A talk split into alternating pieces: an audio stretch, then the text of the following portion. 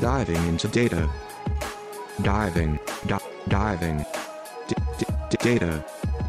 Diving into data. With T.C. Riley.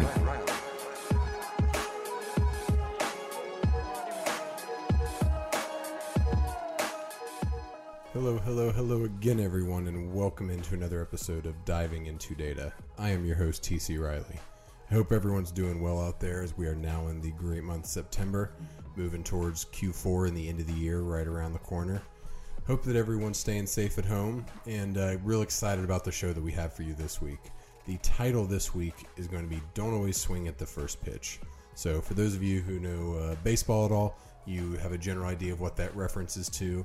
Um, and we are going to wrap up the show today with some uh, MLB information, some other sports quick hits. But our main topic today is going to be all around taking a measured approach to using data and the different kind of fallacies or issues you can run into if you're not careful about how you're using and interpreting the results of an experiment or an analysis of something of that nature. Excited for a great show, so sit back, relax, grab a drink if you choose to do so. Let's dive into some data.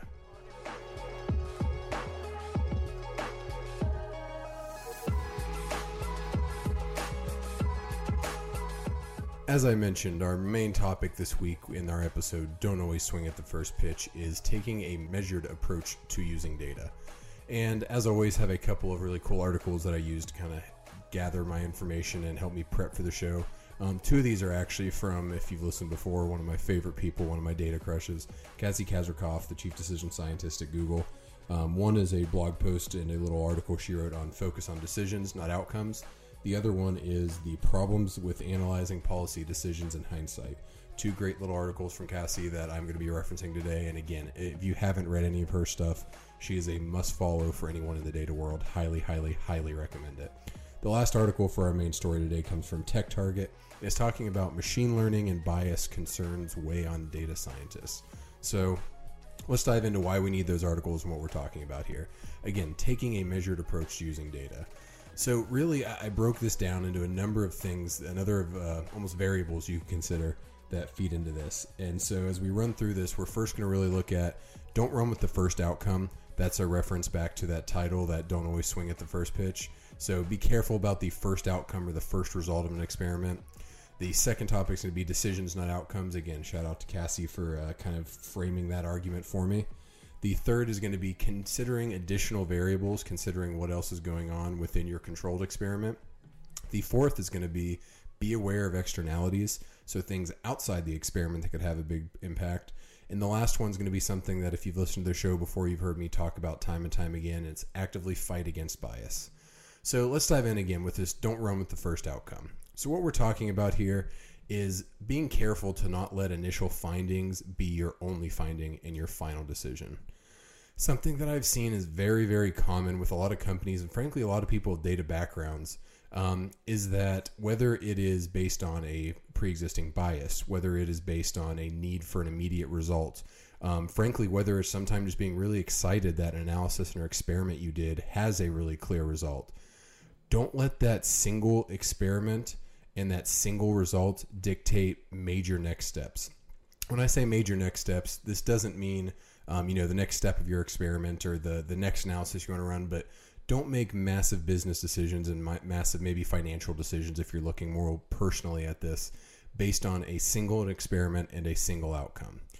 Every every every experiment should be validated in multiple ways at minimum. Again, if, if you have not validated the results in multiple ways, um, you're not really following the scientific method because you should be able to recreate that.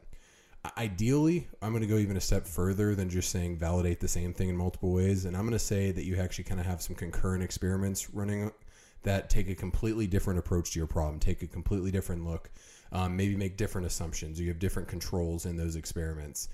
If you're really onto something, you're going to probably see consistency across your results. You're going to see all these results kind of come together at the end, and you're going to be able to see a clear picture of this truly is a definitive finding.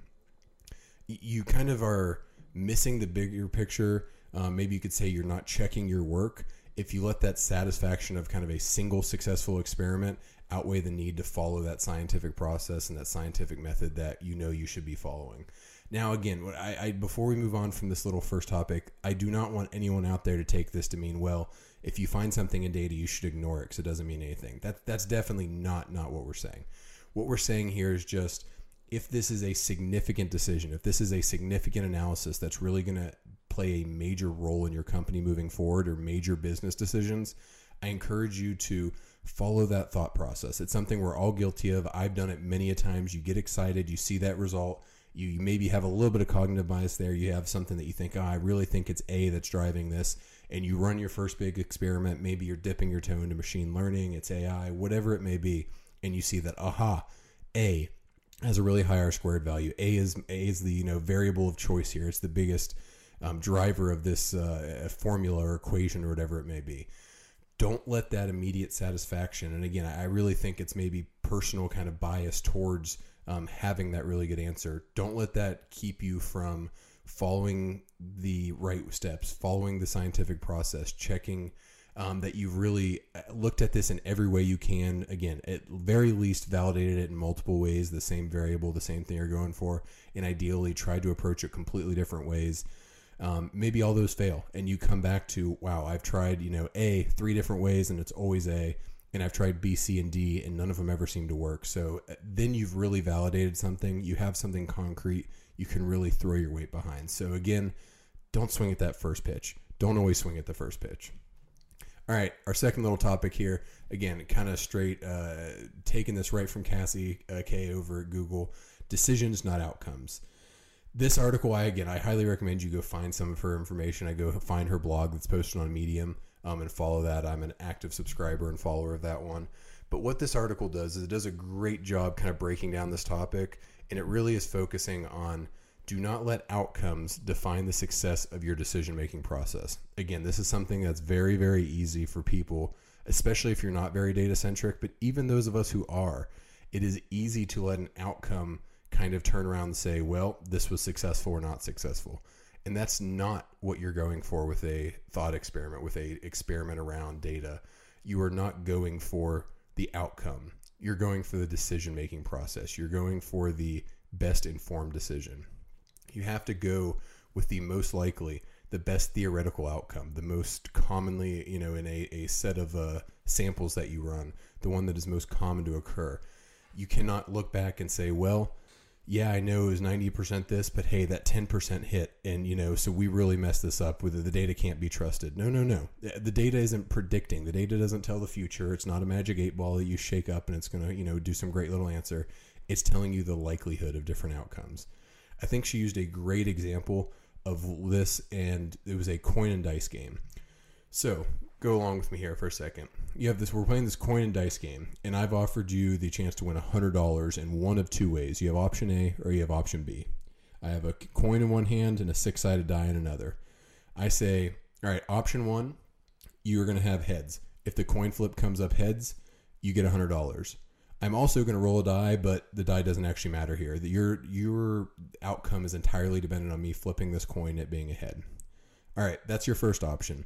Your second option, I'm going to roll this die and flip a coin. This time, you don't care with the coin. The coin can land heads, tails, or on its side. You don't care. You get $100 if I roll a six on this die.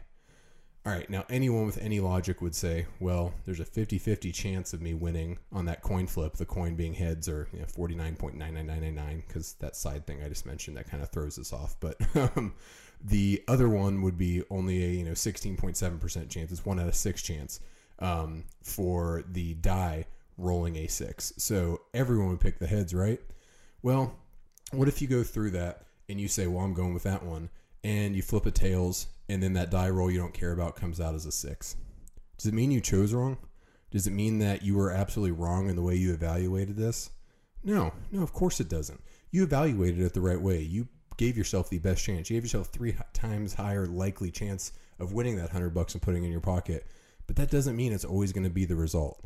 So eh, keep that in mind as you're doing any type of data experiment. Um, not that you know you get a 50-50 chance on a coin and a 1-6 chance for rolling a die. No, not that but that what you're going for is the decision making process, making informed, smart, tactical decisions about what should be done and the right approach to take. You're not going for the outcome itself. Ideally, the outcome is going to follow your decision making process and you're going to be happier more times than not. However, don't let outcomes, no matter good, bad, expected, unexpected, change your view of the experiment, whether it was set up correctly and whether you're using data correctly.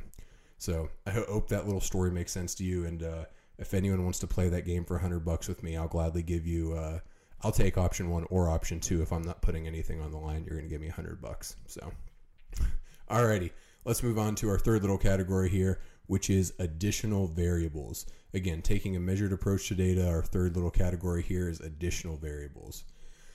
This is something that personally I've seen a lot with clients. Um, and something that I see far too often is people are looking at a, I'm going to call it a massive project. You could say a loaded equation, a very intricate analysis. You could talk about this however you want. But we're talking about this something very, very large that has lots of components, lots of moving, you know, parts to it, lots of gears. And they're analyzing it and they're kind of shrinking it down to a single dimension. And what I mean by that is they're only looking at one of the major impacts to this system. They're only looking at one of the things that is going to determine the outcome. And they get so hyper focused on that one thing that they maybe get real, real specific in exactly how to control that one thing, but they're ignoring the other things going on. Again, within your controlled experiment, we're going to get to externalities, we're going to get to things outside that can't be controlled in us here in a minute. What we're talking about is within the experiment.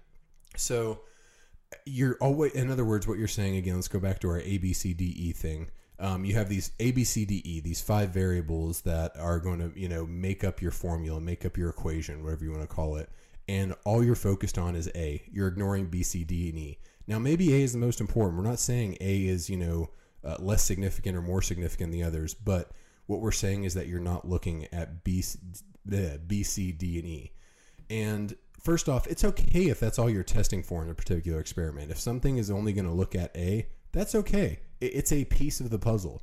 But what I want you to remember is that it can be a piece of the puzzle without being the whole puzzle. So don't get, again, so hyper focused on this one thing that you're ignoring the other things. When I specifically see this, I think the most common one I see this is when we're talking to clients obviously given the kind of marketing nature and web analytics nature of what we do here at market scale or at least my department kind of focuses on a lot what people are always looking for is what is the golden ticket what is the magic pill for site traffic and getting the best visitors and things like that and what people tend to do for whatever reason when you're looking at that google analytics data they seem to focus on one specific dimension i've noticed over and over and over and that is channel or maybe you'll call it source medium where people are coming from. So uh, what they'll do is that they're going to break down the success of things, and they're going to, if something was very successful, the first place they're going to go to understand why it's successful is, well, where did people come from from this? Alternatively, something wasn't so successful. Well, let's go look the breakdown of our channels and figure out where we're not getting traffic from because that's our issue. Now, with web traffic, yeah, channel slash source medium, whatever you want to call it, is very important. That is something it's, you know, a critical kind of understanding of how people are getting to your content and how they're engaging with your website, but it ignores so many other things that are within our experiment. Times, days, devices, browsers, landing pages.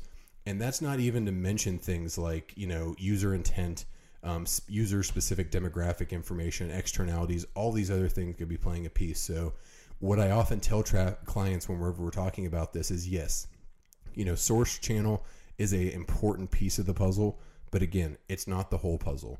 So when you're doing these experiments, don't let yourself get too focused on that singular puzzle piece and miss the bigger picture. We are going to take a quick break here on diving into data, and we're going to dive in with externalities and bias, our last two components of our main topic today, taking a measured approach to using data. We'll be right back.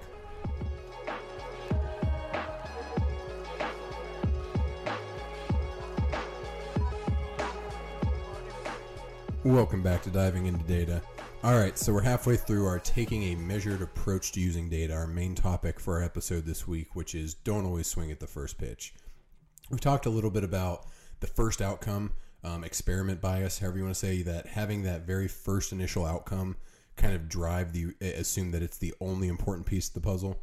Um, we've talked about decisions, not outcomes. Again, how whenever you're doing an, an analysis, whenever you're using data, you're trying to help inform the best decision making process. You cannot judge the success of an analysis or the um, trustworthiness of data, maybe you could say another way, based on the outcome. Looking back, it just doesn't work that way. You, you're, I promise, you're going to fail every time if you take that approach. And we also touched on additional variables in the experiment.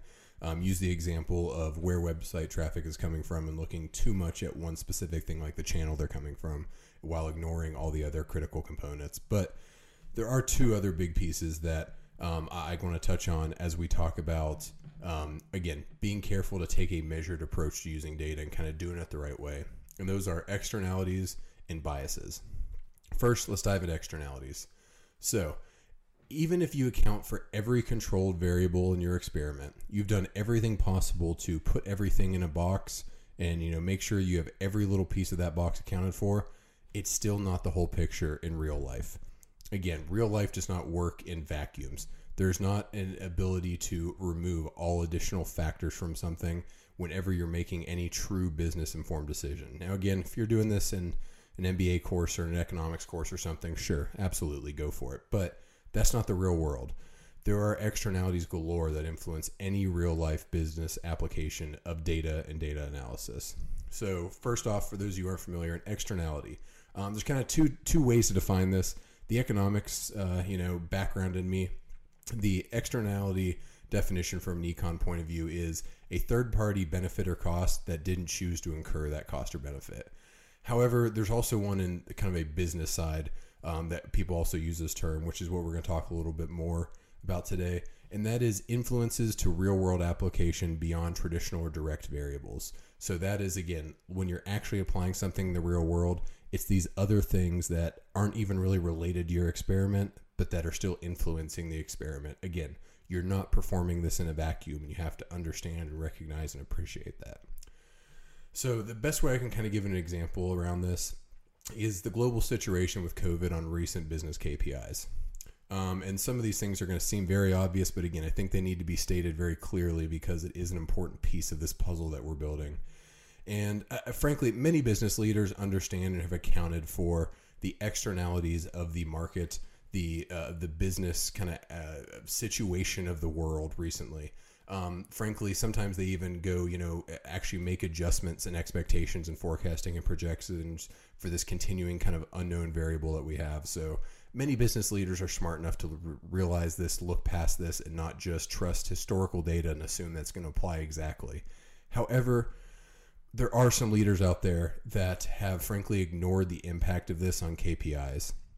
Um, one of the ones we've specifically seen um, uh, we occasionally, with some clients, we use a reverse IP lookup tool here at Market Scale. Pretty much, it just tells you what visitors are hitting your website, and people are looking at the number of leads captured through that tool recently, and coming back and saying, "Hey, there are issues here. Our numbers are way down.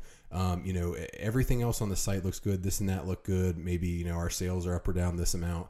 Um, but just specifically, my issue right here is that we aren't getting as many leads to this tool, which means that you know this content isn't doing its job. My team isn't doing their job. Market scale isn't doing their job. And the most basic externality there is there are a lot of people that have been luckily we're getting back to it um, but there have been a lot of people that have been working from home. A lot of people that yes while a lot of companies have vpns and items like that not every company does if you're using some type of business based software that's a reverse ip lookup that only knows business ip addresses no it's not going to get me on my home address, even if I'm actually doing work on my home IP address. So uh, that might be a very, very specific, granular example, but again, it's a critical, critical component to understanding that there are other things going around in the world that no matter how I design an experiment looking at lead generation for a business, I'm almost never going to come to, you know, think to include a variable of, well, what percent of the workforce is working from home right now? Or is there a global pandemic that's been going on?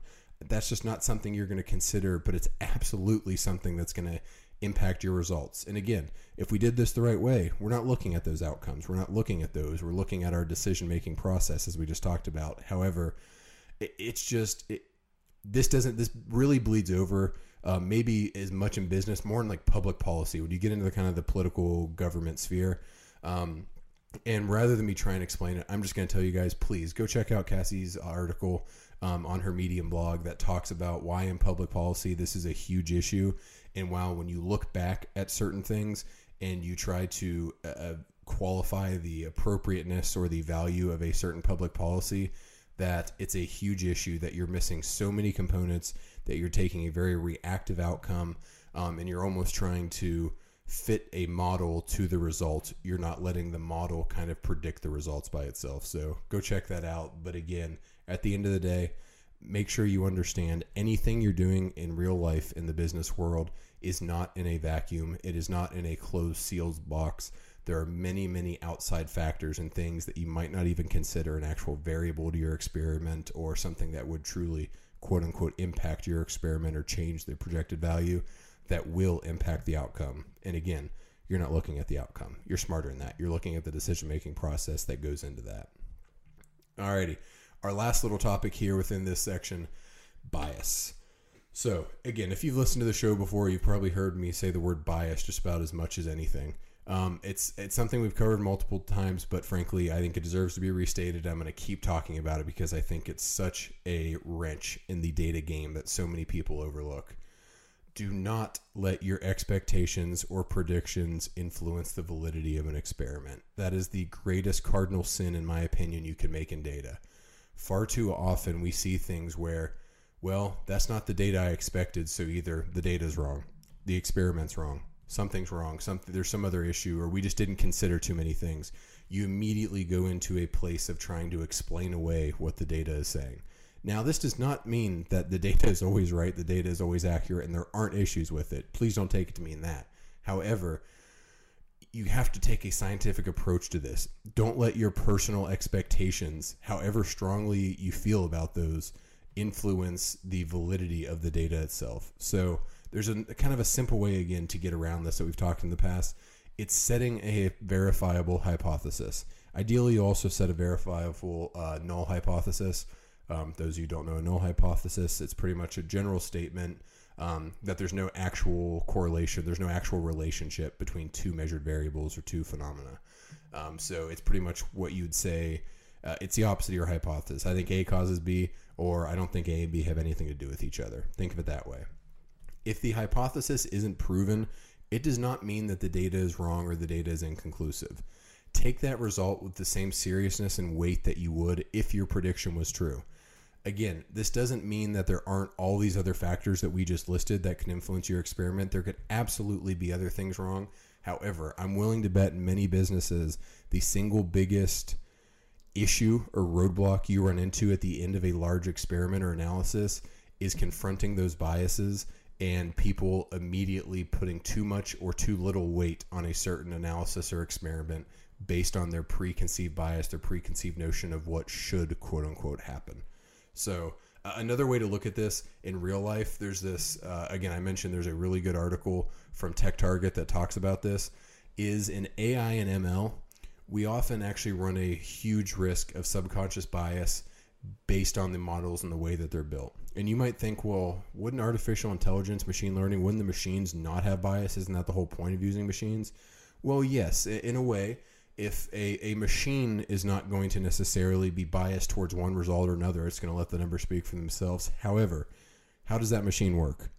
Well, it's fed by data that is gathered, usually cleaned and processed by humans, sometimes humans with bias, and it runs algorithms, it runs formulas. AI, as great as it is, as we talked about in an episode a couple months ago, it's not generating its own um, true intelligence at this point and building itself um, just from ground up. So when those algorithms were programmed, when this model was built, when the machine learning model was trained, for instance, that was all done by humans. Again, humans who could have bias. So it does a really good job of kind of diving into all the different aspects of how AI and ML were once kind of viewed as this bias free zone, for lack of a better term, this safe space that if you were able to successfully do this, you could remove the human bias components. And what we're realizing is in practice, in actuality, no, human bias still spills over because no matter how far back you go, at some point in the building blocks of that process, of that model, of that technology, humans influenced it. And any times that humans touched it, realistically, there's bias because, hey, we're human, we're not perfect. And that's okay. But um, again, to wrap up this topic as our main one today, again, taking a measured approach to using data, there's a lot of things to consider. Um, don't always swing at the first pitch. That's my one of my biggest ones for you there. Take every result with a grain of salt. Actively look for reasons you could have been wrong. take the other approach. Try to, you know, put on the other hat, for lack of better term, and look at it that way. I think more times than not, you're going to come up with some critiques or some ways to improve your experiment or your thought process or your analysis that you wouldn't have considered if you kind of sit in your own lane the whole time. Um, consider externalities, consider additional variable variables, and please, please, please do whatever you can to avoid bias. It might be impossible to avoid, as we just talked about. However, if you set up that verifiable hypothesis, if you follow the scientific process, if you follow the right steps to do it, you can severely limit it, or at the very least, you can acknowledge the bias and how it may have impacted the experiment. One more quick break here and diving into data, and then we're going to come back and wrap up with some sports quick hits. Be right back.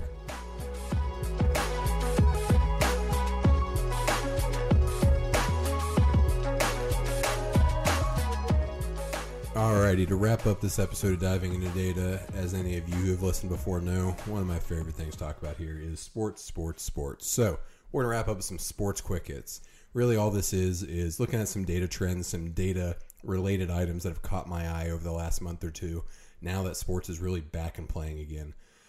And man, what an exciting time it is to be a sports fan. Over this next month or two, we are going to see Stanley Cup, NBA Finals, MLB postseason chase and the MLB playoffs, football getting started, more golf majors and things that have been moved back. I was even watching the Kentucky Derby this weekend in September, which is really weird, but it's a great, great, great time to be a sports fan. For all that lull we had in those four or five months where we had nothing but Korean baseball and professional cornhole to watch, man, is it good to have sports back. All right, that doesn't relate. I just had to get that off my chest because, man, if you can't tell, I'm excited that sports are back. So let's look at three little uh, three sports and kind of some data centric things. First, the NBA. Reading this cool 538 article. Again, Adam Silver. For those of you who aren't uh, Nate Silver, not Adam Silver. He's not uh, the commissioner of the MLB. He runs 538, a great data sports um, now politics also site. So what they're looking at is monster games in the NBA playoffs aren't automatically translating to wins. You're talking about some unique stuff going on in the NBA bubble, um, the end of the season, now in the playoffs in the bubble that don't really line up with historical expectations. So what they were talking about is these monster games. They use this player rating, which, as the name kind of suggests, it tries to accumulate everything a player does into a single number. And they had this monster game threshold of 30 plus. That's not really important here. What we're actually talking about is big scoring and stat breakouts and how they're not really tied to wins. So the frequency of these big games is up a lot in this playoffs, this small sample size we have in the bubble compared to a long time. And that also really ties in with the overall scoring being way, way up. And even though historically, whenever a player had this monster game, quote unquote, they were winning at about a 750 or um, 0.75 clip. So th- we're three out of four. That record's down to about 0.6. So winning three out of five and they're trying to understand. The article breaks down a number of different possibilities there. We're not going to get into all those today. Go check it out if you're interested. But it's really interested to see that this very kind of high level stat that there over time's a lot of correlation with this thing occurring in a lot of wins is completely different in the bubble. Um, and again, we're talking about that. We're talking about high scoring. I think just as a sports fan, there's a number of things to consider. One, it's a controlled bubble environment. You don't have fans, so scorings naturally might be up for visiting teams. You don't have um, those, you know, the jeers coming in and some of the other externalities. Hey, throwback to the last segment um, come into play. Two, something I've heard a ton of different really good shooters say is the background behind the rim. In a normal arena, you're looking at, you know, 50, 100 rows of seats behind a basket and those clear backboards. It's kind of hard to get your depth perception right. You're looking for this, that bright orange rim and nothing else. Here, there's either just a black wall or maybe a couple of those zoom screens, but it's right behind there. It's a little bit more, you know, you're playing in your local gym back in the high school days, whatever it is, what you'd experience. So that's another thing. Um, and then again, personally, not something I've seen a ridiculous amount about, but something I personally am a, a, a fan of the theory. I think defense really suffered on this uh, break that we had. Um, I think a lot of guys were in the gym getting up their shots. A lot of teams were allowing, you know, at different times people to come in for one-on-one, you know, individual sessions to work on their shooting and things like that.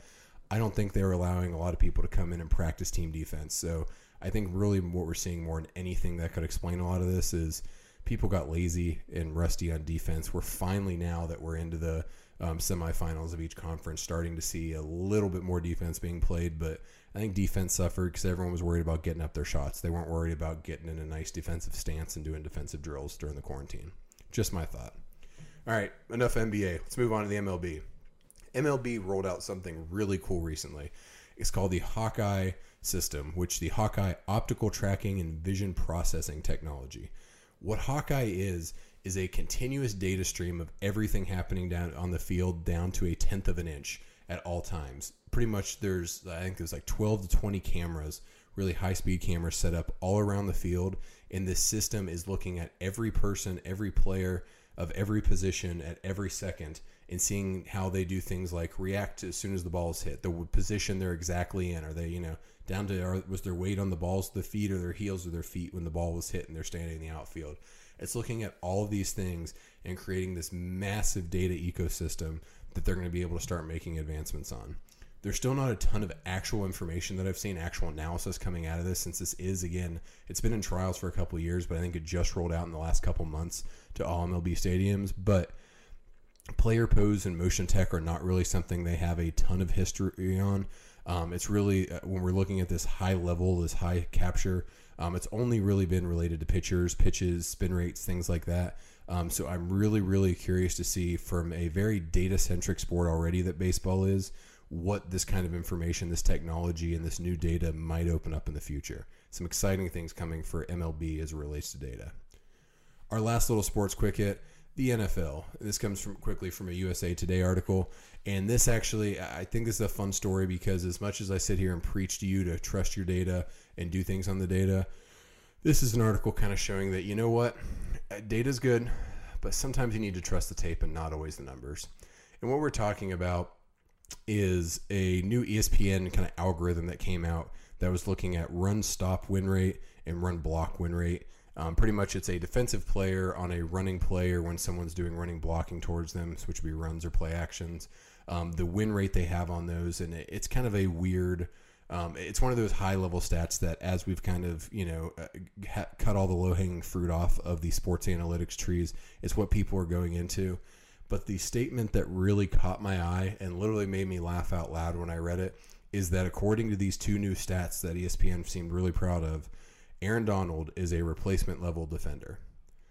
So, for those of you who don't follow the NFL at all, um, Aaron Donald um, kind of looks halfway between like Hercules and um, you know the the Titan guy that held the world up on his back. The dude is an absolute monster and a beast. Um, first off, I'm pretty sure he could you know bench press a dump truck if he wanted to, but he's just an incredible defender.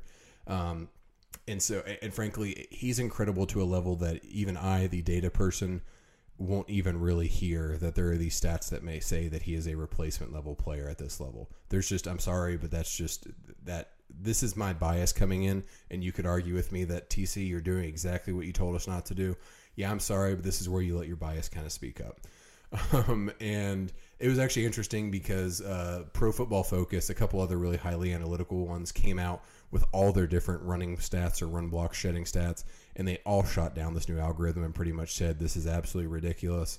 Um, their coach Wade Phillips, former Cowboys coach, their defensive coordinator over LA, um, actually tweeted out an LOL um, and said that you know, hey, maybe he has a new job as ESPN's new analytics guy because clearly they need one. Um, so again, the purposely wrapping up on kind of a light note here that as much as I talk about all these data centric things and while you should appreciate a lot of things, but always you know take everything cautiously. Um, but at the end of the day, you have to trust the data. Don't let your bias ruin it. At times, there are certain things that should be enough of an outlier, enough of a red flag to make me say, I really need to go back to my model because there's really, really, really think there's something wrong. And again, the fact that it's backed up by all these other models that say, no, ESPN, your new model is ridiculous. Aaron Donald's an incredible defender and run defender, um, kind of support that theory. So look what else is out there. Look at that other research. Look at those other piece of information you could gather as you're making your decisions. Um, and I'll wrap up this sports uh, uh, segment here, this quick hits, um, by just saying, football is back, and I am so excited. I've been watching colleges that I've never heard of play on Saturday just because it's football. This weekend, I get back my Longhorns. The NFL kicks off here in about 48 hours. it's a good time to be a sports fan and particularly a football fan. Alrighty, guys, that was our episode of Diving into Data. Again, our title today was Don't Always Swing at the First Pitch. Um, we talked about taking a measured approach to using data. Make sure you don't run too far with those first outcomes. Validate in a number of different ways. Work towards decisions, not outcomes. Again, because an outcome is so dependent on so many things, um, don't necessarily judge the success or failure of an event or an analysis based on that. Consider your additional variables. What else is within your closed box that you can control that you might not be paying attention to? Be aware of externalities. Again, those things outside the box. You're not actually doing anything in the real world business um, kind of context or a business case that is in a vacuum and doesn't have these external um, variables or external uh, inputs in some way impacting the result. Um, and then also, always, always important, actively fight against bias. So that was our taking a measured approach to using data and wrapped up with some sports quick hits. Thank you guys very, very much for joining us here on another episode of Diving into Data. I hope you enjoyed it. I am off to watch the Dallas Stars and their quest for a Stanley Cup. Go Stars. And later this week, as I mentioned, football, football, football. Hope everyone has a terrific week, and we will see you back here next week on Diving into Data. See ya.